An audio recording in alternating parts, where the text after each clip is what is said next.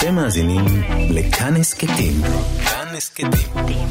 הפודקאסטים של תאגיד השידור הישראלי. את ואני וחנוך לוין, סדרת תוכניות במלאת 20 שנה למותו של המחזאי, הבמאי והמשורר חנוך לוין. מגישים ענת שרון בלייס וערן ליטבין.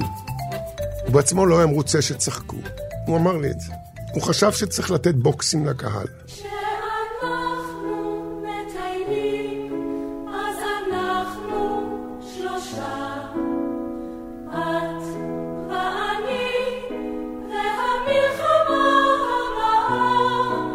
חנוך לוין, מדוע מופיעה המילה מוות או הרוג כמעט בכל משפט שני של את ואני והמלחמה הבאה? אני זוכר שגם uh, במדבר סיני שכב כל שני מטר הרוג. אני לא יודע אם יש דבר חשוב יותר שצריך לומר אותו. אתה חושב שזה ממחיש, אם אתה אומר פשוט את המילה כשלעצמה? יכול להיות. אנחנו מגישים פרק נוסף בסדרת התוכניות המוקדשת ליוצר חנוך לוין, במלאת 20 שנה למותו. סדרה העוסקת במוטיב המוות ביצירותיו. בפרק הזה נעסוק במוות על ביטוייו הפוליטיים, בדרך שבה לוין יצא נגד השימוש שעושה הציבור ועושים פוליטיקאים במוות של חיילים, כל אחד לצרכיו.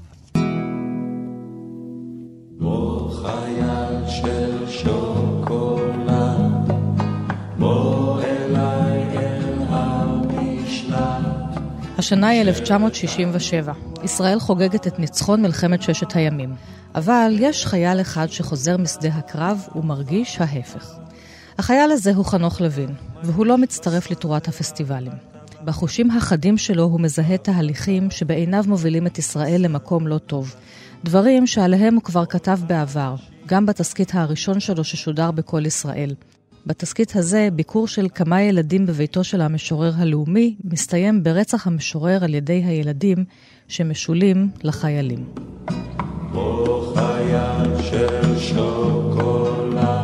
וכך בין השנים 1967 ל-1970 מפרסם לוין, אז עדיין כמחזאי לא מוכר, בזה אחר זה, שלושה קברטים סאטיריים אנטי-מלחמתיים.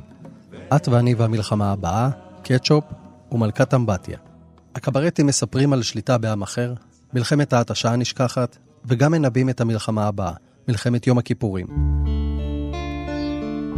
אין מגש כסף, אין רעות, לוין יוצר שפה חדשה כדי לדבר על המלחמה והמוות. אבי היקר שתעמוד על קברי.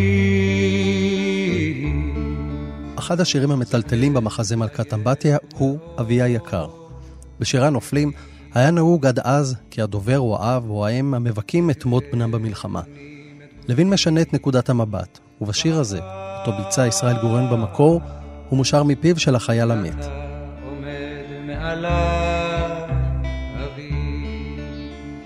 להבדיל מהלך הרוח בציבור באותם ימים, לוין מבקש להזהיר, מבקש לשים לב למה שמתרחש מתחת לפני השטח. אך בהיתקלנו במוות, הישרנו מבטנו אל עיניו, צחקנו בפניו. הקטע הזה שאנחנו שומעים נקרא מסדר הניצחון של מלחמת 11 הדקות, וכולו פרודיה על נאומי הניצחון של ראשי הצבא והמדינה באותם ימים. מבצע אותו השחקן גד קינר, שהשתתף בהפקה המקורית של את ואני והמלחמה הבאה. לפני 11 דקות יצאתם מכאן חטיבה שלמה על כלי נשקה וציודה ולא חזרתם עוד. איש מכם לא חזר, ואני עומד עתה ומדבר אל מגרש ריק.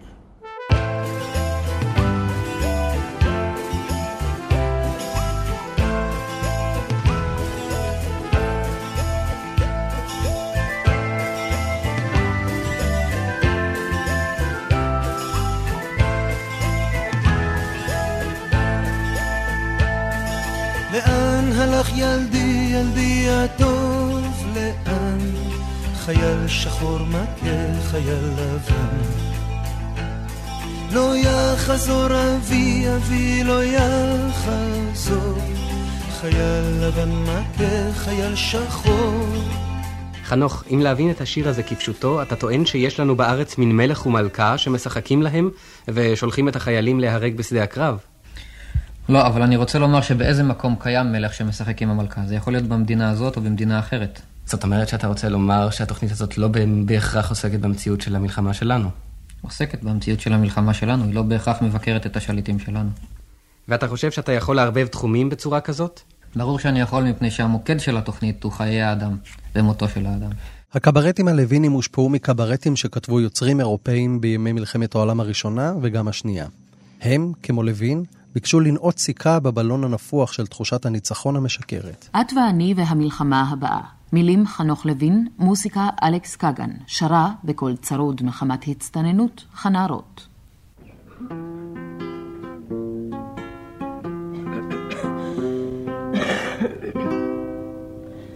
כשאנחנו מטיילים, אז אנחנו שלושה, את ואני, והמלחמה הבאה.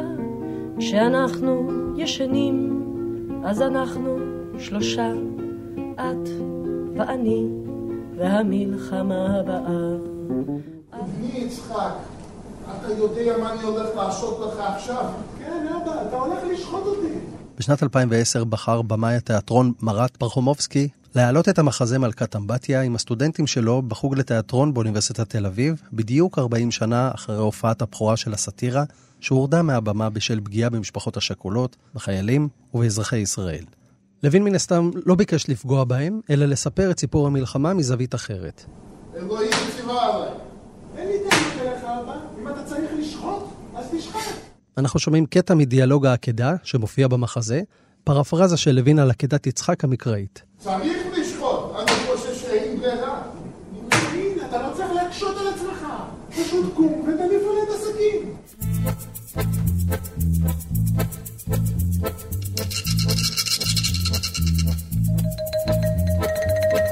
כאמור, המחזה מלכת אמבטיה עורר סערה פוליטית בארץ. שרים, חברי כנסת, אנשי ציבור והקהל עצמו הוקיעו אותו ואת לוין, ואולם התיאטרון שבו הוצג הפך לזירת קרב. השערורייה הזאת גרמה לחנוך לוין לפנות לצדדים אחרים בכתיבה שלו.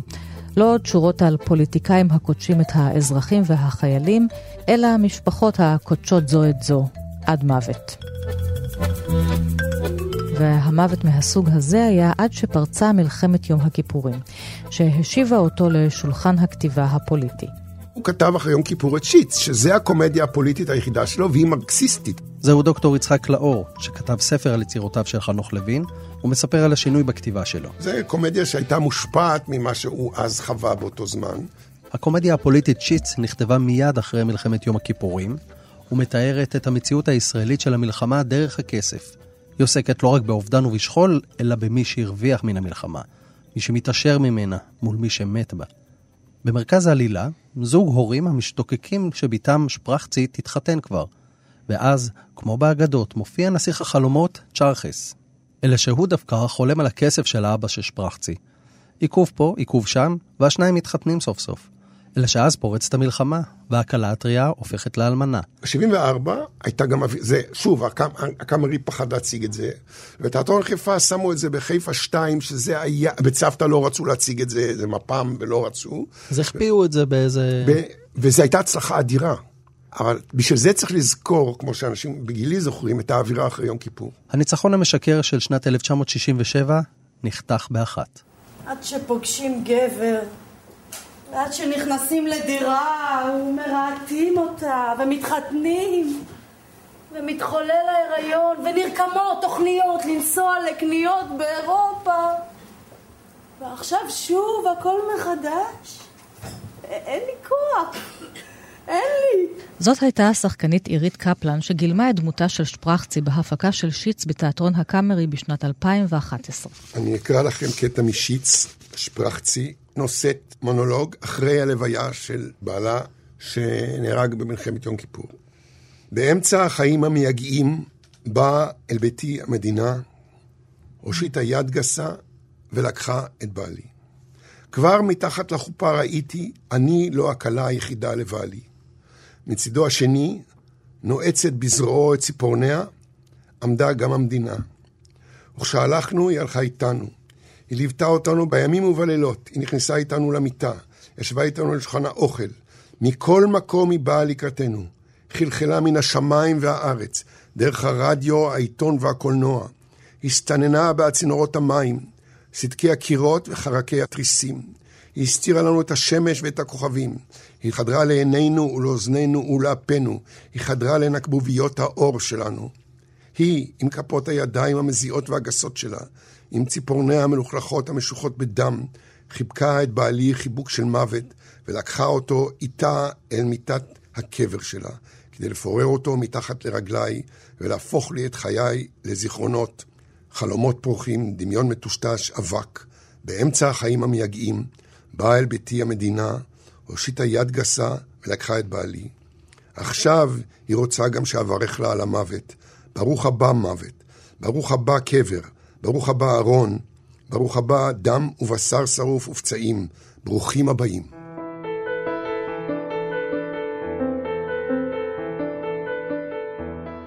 צריך להגיד, אף אחד לא זיהה את המדינה עם השכול, עד היום. אף אחד לא זיהה, זיהו את הממשלה, את הצבא לפעמים, בקושי. אף אחד לא זיהה את המדינה מלאך המוות. לאן הלך ילדי, ילדי הטוב לאן. אבל במלחמה, לפי לוין, אין רק ניצחון או מוות, אלא גם כסף. כן, יש מי שמתעשר ממנה, שנעשה אדון. ואז כמובן, יש גם עבד. חנוך לוין לא האמין שיש סיכוי לעבד להביס את האדון. ותמיד יש פרודיה על האדון. עכשיו, העבדים מעוררים בנו המון אמפתיה. הם גם מצחיקים אותנו, אבל אנחנו גם רואים אותם במלאותם. האדונים אף פעם לא מעניינים אותו, אלא כקריקטורה. האדונים הם מושא ללעג עצום. תמיד חיבבתי אותך ילד. שם, מת, מתחת לשולחן, אתה יקר לי מתמיד. והעסקים כמובן חייבים להימשך. אם חתן מת מתחת לשולחן, עם בת יחידה לבושה שחורים ובוכייה, עם שערה מלבין של אשתי, אפשר לגשת ברצינות לעבודה. זה היה השחקן רמי ברוך שגילם את דמות האב בהצגה שיץ. ראיתי שעד שלב מסוים הוא התעקש לכתוב קומדיות מרות כאלה. משלב מסוים הוא מצא לו פתרון, משנות, סוף שנות ה-70. הוא כתב מחזות מיתוס, הוא קרא להם מחזות מיתוס. באוזניי הוא קרא לזה זרועתונים. או שוב, כי הוא ידע שקשה לי איתם, בצפייה. ללוין נמאס מהצחוקים בהצגות שלו, והוא חיפש דרכים אחרות לספר על הריקבון האנושי והפוליטי שכולנו שותפים לו. הראשונה הייתה אופרה הוצאה להורג, שזה הדגם, הארכיטיפ של הדגם, שבו מגיעים ומחליטים להוציא אדם להורג, סתם ככה, ואז מתפשרים איתו. קודם כורתים לו את הידיים, את הלשון, את הרגליים, ותמיד הוא מוכן הלאה כדי לחיות. וכורתים לו את איבר המין, ושוב הוא מוכן לחיות, ואז הורגים אותו. עכשיו, זה המבנה. זה המבנה במחזות האלה. אתה מתפשר כדי לחיות הלאה, והפשרה לא עוזרת לך, ובסופו של דבר אתה נידון למוות. עכשיו, המבנה הזה, השלד הזה, הוא המבנה הטראומטי של אה, יצירתו של חנוך לוין, אפילו בקומדיות. והמבנה הטראומטי הזה מצוי גם בליבו של המחזה רצח, ואי אפשר למצוא לו מרפא. רחמו עליהם, אני רוצה לאבא, אבא, אבא.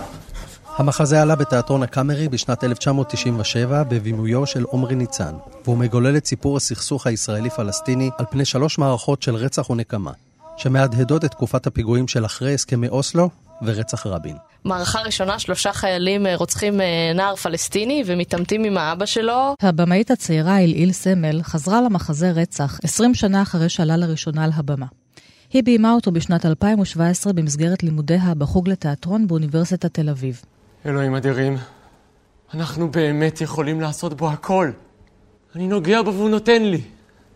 לא מוחה, לא מתקומם, כאילו הבשר שלו כבר לא שלו. אני לא מבין את זה. עוד בן אדם, הוא כבר לא בן אדם.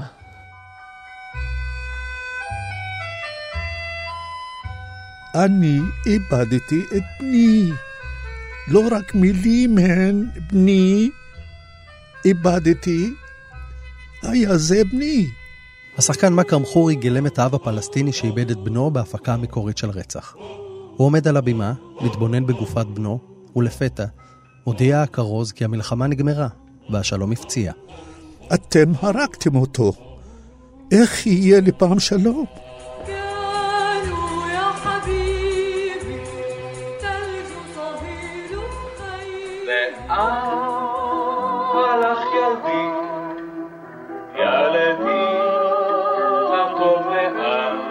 זה סוג התפקידים שאתה אתה לא יכול להביא את מיטב הטכניקה שלך, של השחקן, ואם אתה לא עושה את זה אמוציונלי, לוקח את זה אישי, נדמה לי זה לא, לא עובד, זה לא אפקטיבי. ואחרי ההצגה הזאת, אני ישר באתי לנועם סמל, מאחורי הקלעים, וגם אה, עמרי ניצן, ואמרתי להם, אני מתפטר. אני, אני לא יכול לעשות את התפקיד הזה. ו... כי אני חושב שעוד כמה הצגות זה יהרוג אותי. יהרוג אותי פיזית, ממש לא יכול. לשחק אב שחיילים הורגים את הבן שלו, והמילים, המילים של חנוך כאילו הורסות. בסופו של דבר, מכרם חורי הבין את חשיבותה של ההצגה ולא התפטר. הייתי רוצה שכל האבות ישקלו את בניהם, שלא אראה חיוך על שום שפתיים, והמילה לשמוח תיעלם. אבי היקר שתעמוד על קברי, זקן ועייף ומאוד ערירי. שנים רבות אחרי שהשיר הזה, שהיה חלק מהטקסט של מלכת אמבטיה, הורד מהבמה עקב הביקורת הציבורית, הוא שב והופיע בהפקה של המחזה רצח, אלא שהפעם לא שר אותו חייל, אלא הילד הפלסטיני. אבי היקר כשתעמוד על קברי, זקן ועייף ומאוד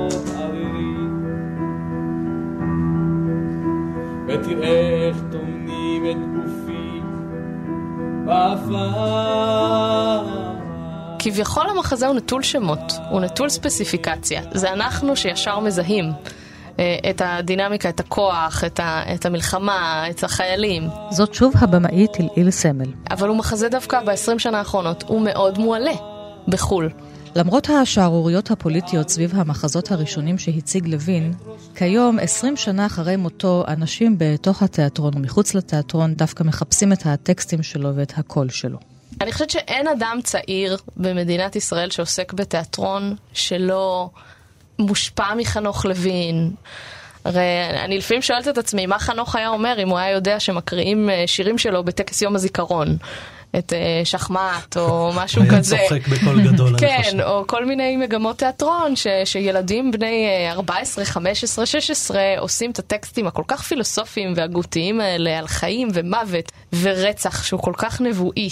שהוא כל כך, uh, כלומר, היום, 2019, אני מסתכלת ואני אומרת, אנחנו ראינו לינץ', אנחנו ראינו תקופות פיגועים, אנחנו ראינו רציחות פוליטיות, גם בחתונות, ראינו ילדים נרצחים, ראינו את כל המעשי זוועה האלה שהוא דמיין בשנת 96 כשהוא כתב את המחזה שנתיים אחרי ההתפוררות של הסכמי אוסלו.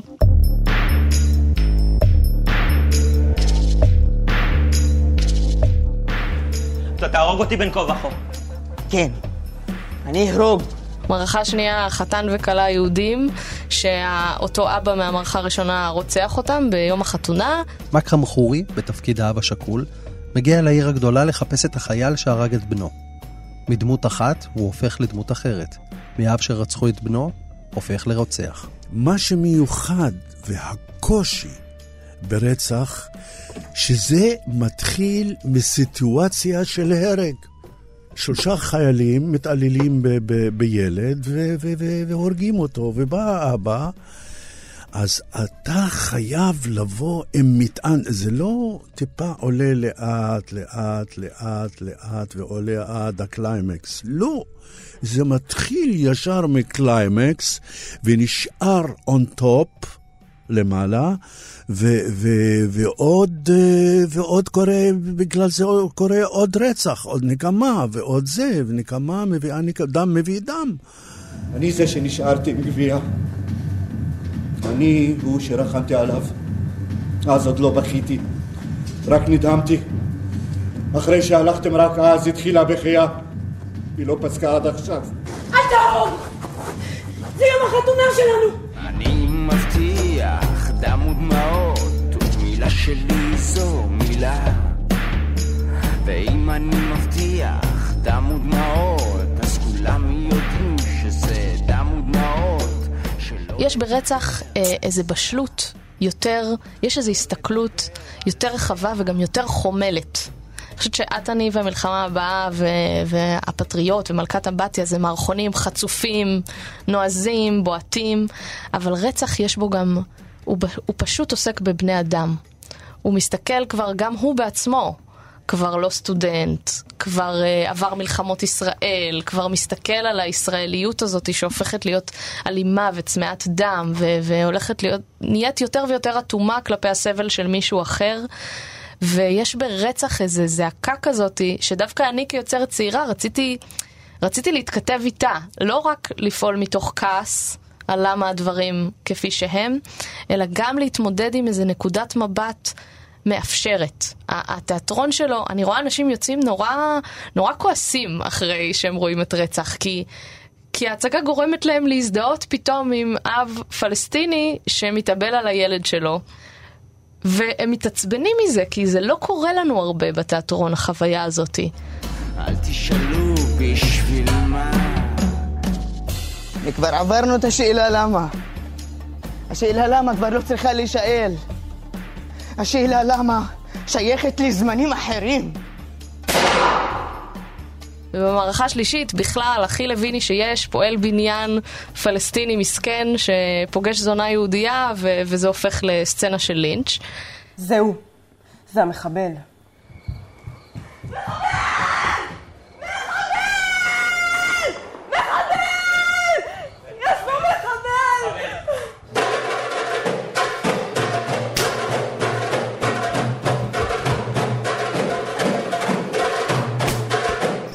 שם את הכאפיה מסביב לצוואר שלו, והוא עובד באבנים, אה, איך אומרים, צטט? אה, כן. ו... ואז אתה מבין, כאילו זה פועל מפה, פועל ערבי פלסטיני וזה, אבל ת, ת, ת, תיקח את הכאפיה, ואתה יכול, זה יכול להיות בכל מקום, בכל העולם.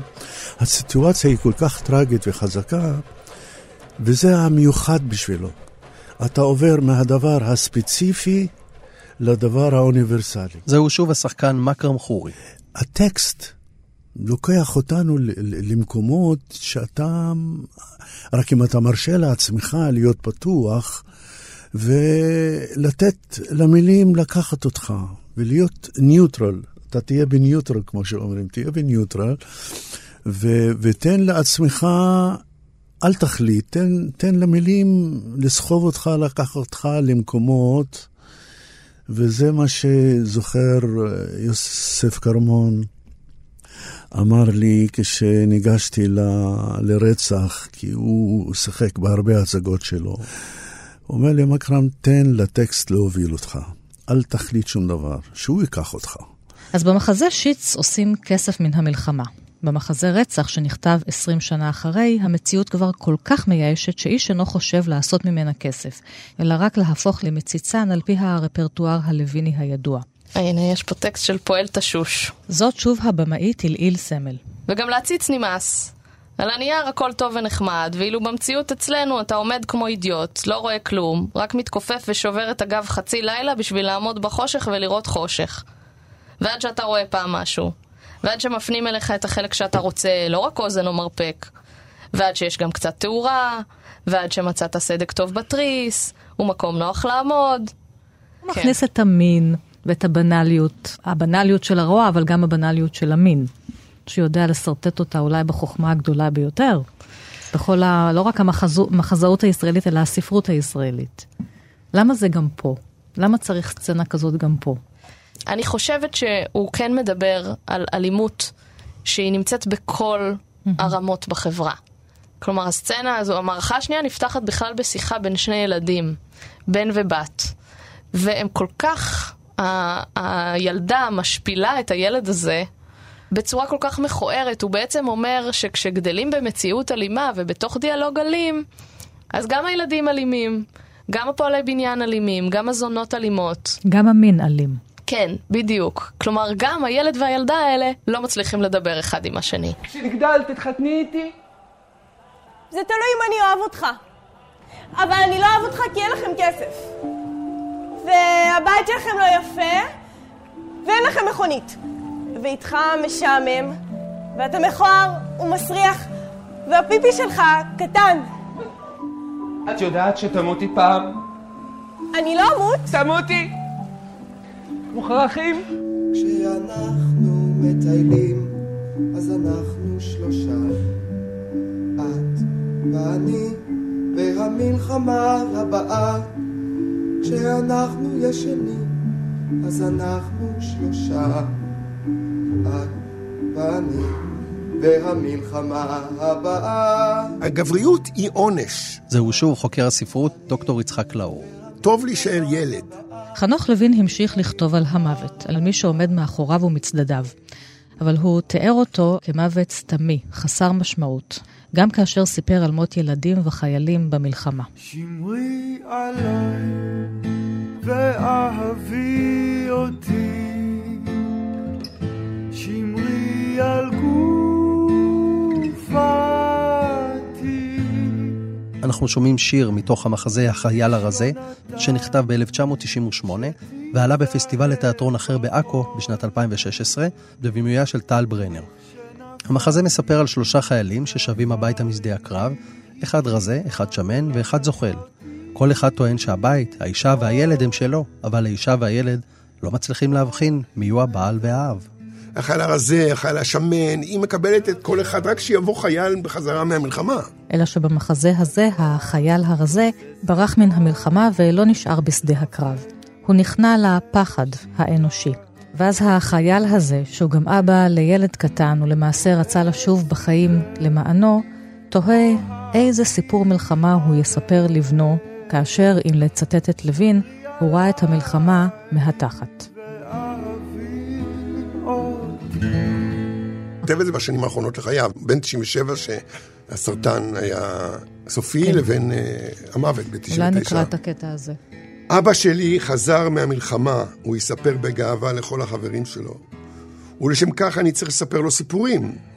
אני, שראיתי את המלחמה רק מהתחת, כל הזמן ברחתי וברחתי ושמעתי את הפגזים והכדורים מבקשים להשיג אותי ומתנפצים סביבי, ורק שמעתי את צעקות הנהרגים והנפצעים סביבי של אלה שברחו איתי. הלוואי שהייתי בכל זאת מפנה מפעם לפעם את הראש לאחור, לראות מה באמת קורה כשנלחמים. אבל איך יכולתי כשכל כך פחדתי? זהו למעשה משל על מחיר המלחמה. וכך כתב לוין במחזה. כשישאלו אותי בעולם הבא על מה נלחמתי בעולם, אענה שיקראו לי סוסיה. אבל מי זה סוסיה? ישאלו. סוסיה היה אחד מכפר נידח במחוז נידח בארץ נידחת, בשנת כך וכך הנידחת, שם הוא חי לו המסכן. ויום אחד קראו לו למלחמה, וכשחזר, אבל מי זה היה סוף סוף הסוסיה הזה?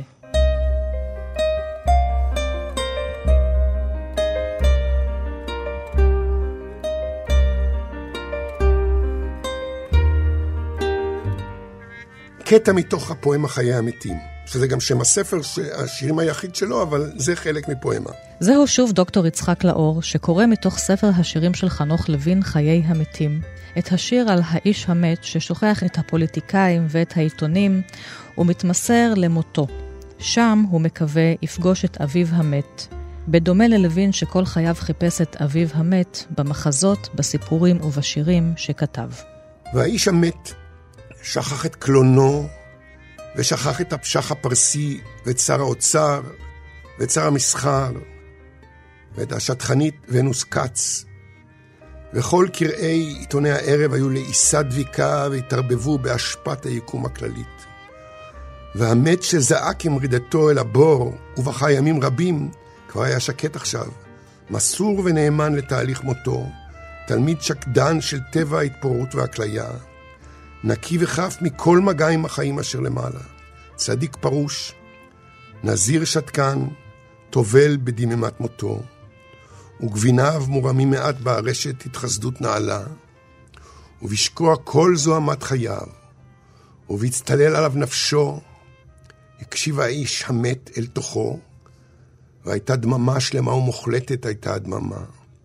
ובאמצע השקט, בלב הדומייה, כמו סירה על חלקת מים כרושים, שמה ההמיה החרישית דקה, מעט ילד קטן. מין צפצוף שהיה מקופל וצפוף בתוככי נפשו שנים כה רבות. כמו שמקופל הציוץ הראשון בחזה הגוזל הטמון בביצה. הלא היא ההמיה הנצחית, הלא נדלית, והלא מתמצית, המיית הילד להיות תלוי על צוואר אביו. כי מה עוד נשאר בנו בהתקלף מעלינו העיתון והאישה ומעט הפרנסה? ההינשאות למעלה בזרועות אבינו, כבישת הפנים החרדות בין בשר צווארו החם, הנודף ריח סבון רענן, לבין צווארון חולצתו המגוהץ. שם, במקום הזה, חלקה ידענו שקרורית חמה בין הצוואר לשכם, אי קטן של תנחומי מרגוע. האי הזה אבד, אבל עודנו מחפשים בכל אדם את הזרועות שיישאונו מעלה, בכל פנים את נערת אבינו הרוחץ, בטל של אהבה את דמעותינו. כל האנשים בין בני שנה, בין בני שבעים, בין חיים ובין מתים, זקוקים לאבא.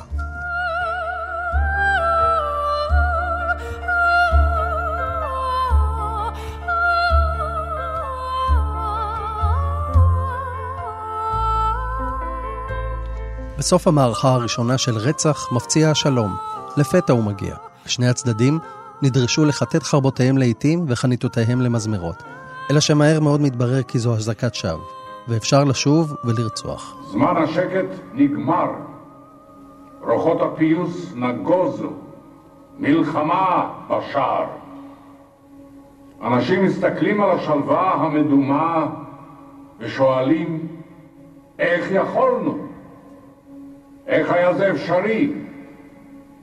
ילדינו לא יבינו, נכדינו יצחקו, נינינו כבר לא ידעו במה מדובר. הם ילמדו היסטוריה במשיכת כתף. בחיוך של נאורים משינה עמוקה, אומרים האנשים זה לזה, אל הנשק, אל הנשק, אל הנשק.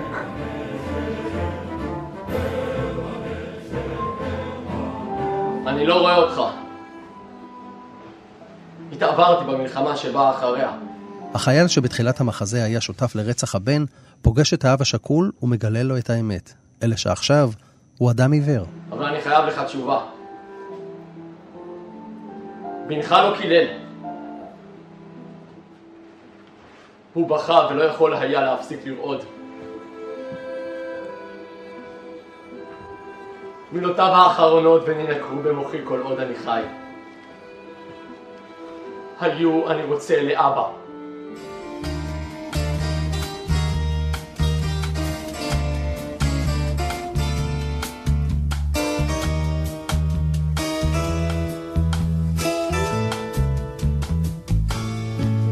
לאן